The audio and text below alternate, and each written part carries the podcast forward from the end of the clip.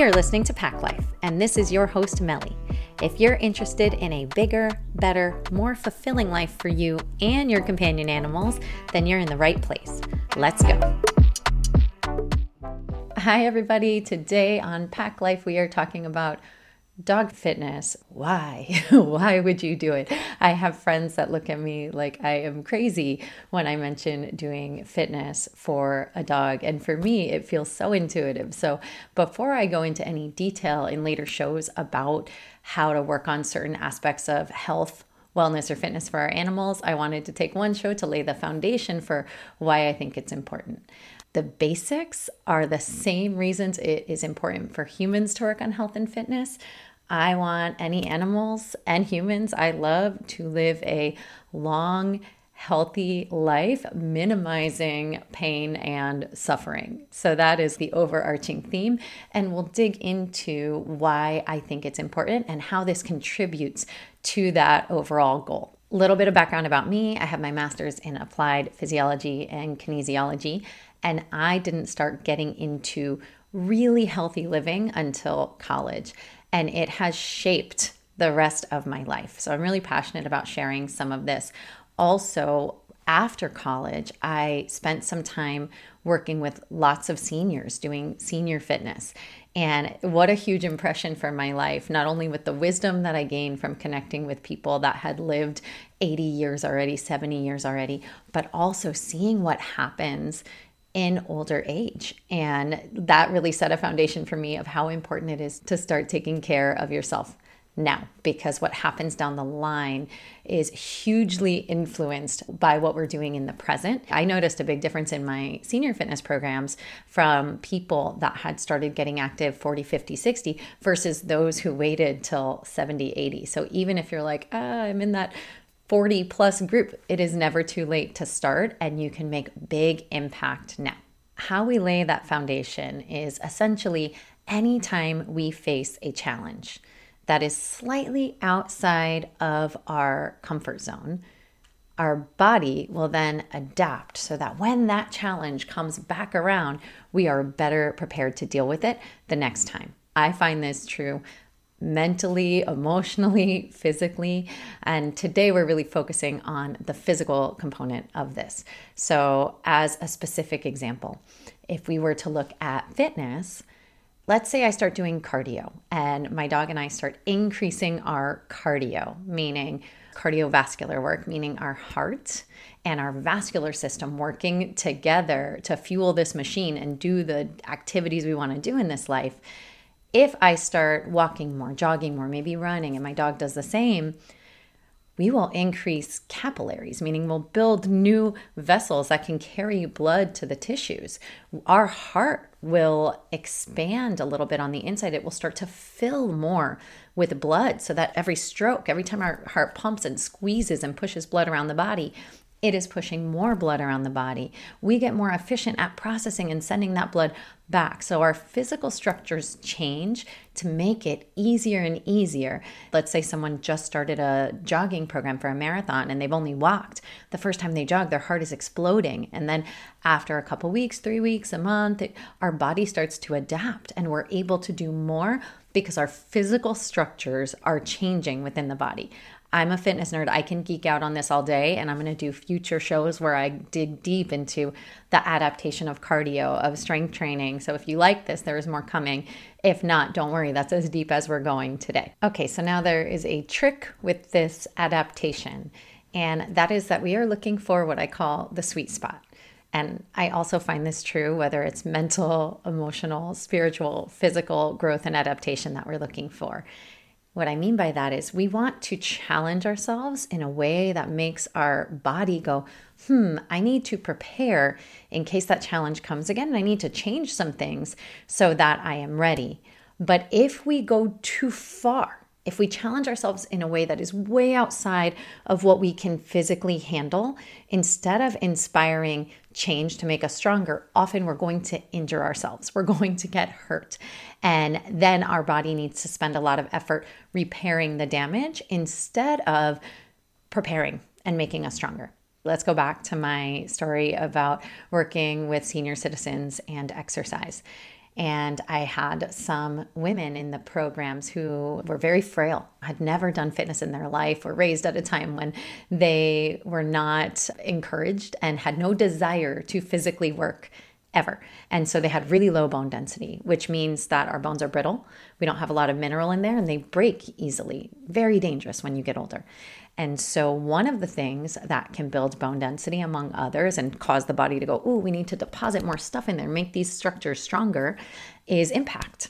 So, stepping on the floor, we have impact, jogging, jumping, those kinds of things provide impact. Now, if I take someone who has really low bone density, osteoporosis, and I try to get them to add impact, and I say, hey, let's jump up and down 40 times on one leg, they're likely to break their bone because their body was not prepared and we way overshot that challenge to change and adapt. So we're always looking for just slightly outside of what we're currently capable of to signal our body to make that change without doing that huge jump that is going to cause us more problems and more damage than good. The converse side to this beautiful adaptation that we can use to make gains, improve ourselves in whatever directions we're looking for, is that if we don't use something, we lose it. The body will say, Hey, you know, all those resources I was putting toward building new capillaries and increasing the amount of blood the heart can pump and getting more efficient at processing oxygen, we don't really need that anymore. Let me use these resources to create something else that matches whatever challenges are going on in the environment. Going back to the senior example, I also saw a lot of constriction of the joints, people hunched over, people whose arms didn't fully extend or go straight anymore, stayed kind of in a bent position, whose legs didn't fully go straight anymore, and who had lost a lot of flexibility.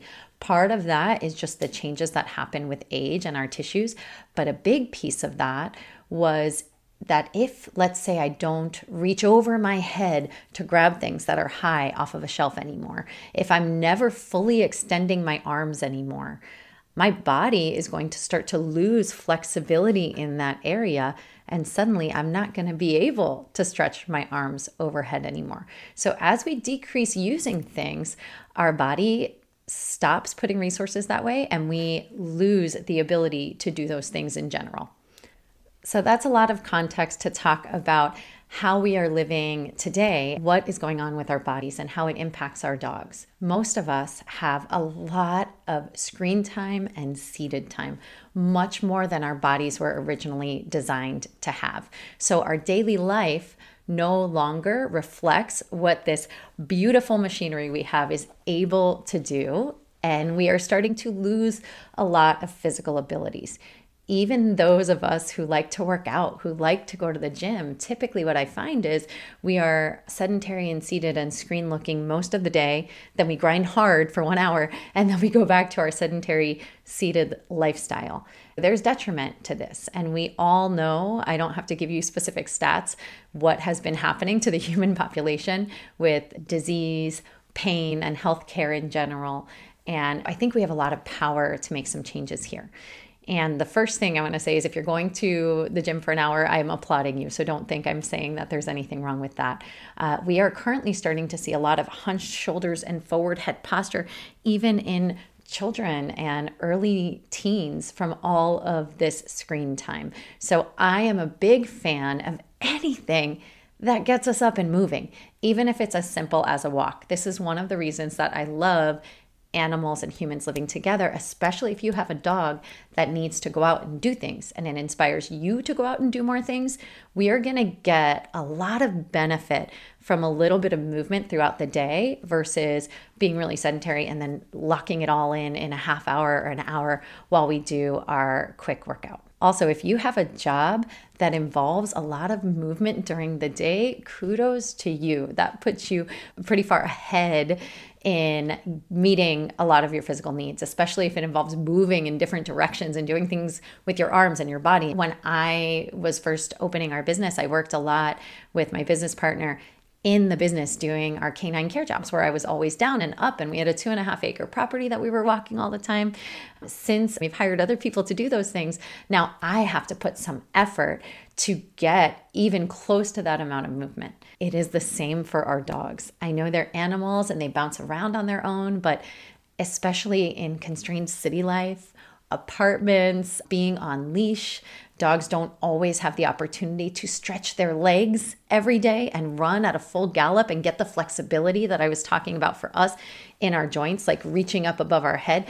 Dogs, when they are in a full gallop, they are extending and stretching their upper body and their lower body away as they move their limbs out and then bring them back together underneath themselves. So there's a lot of value in looking at the routines that our dogs are in figuring out what they're not doing and finding ways to make sure we get those movement patterns in their day.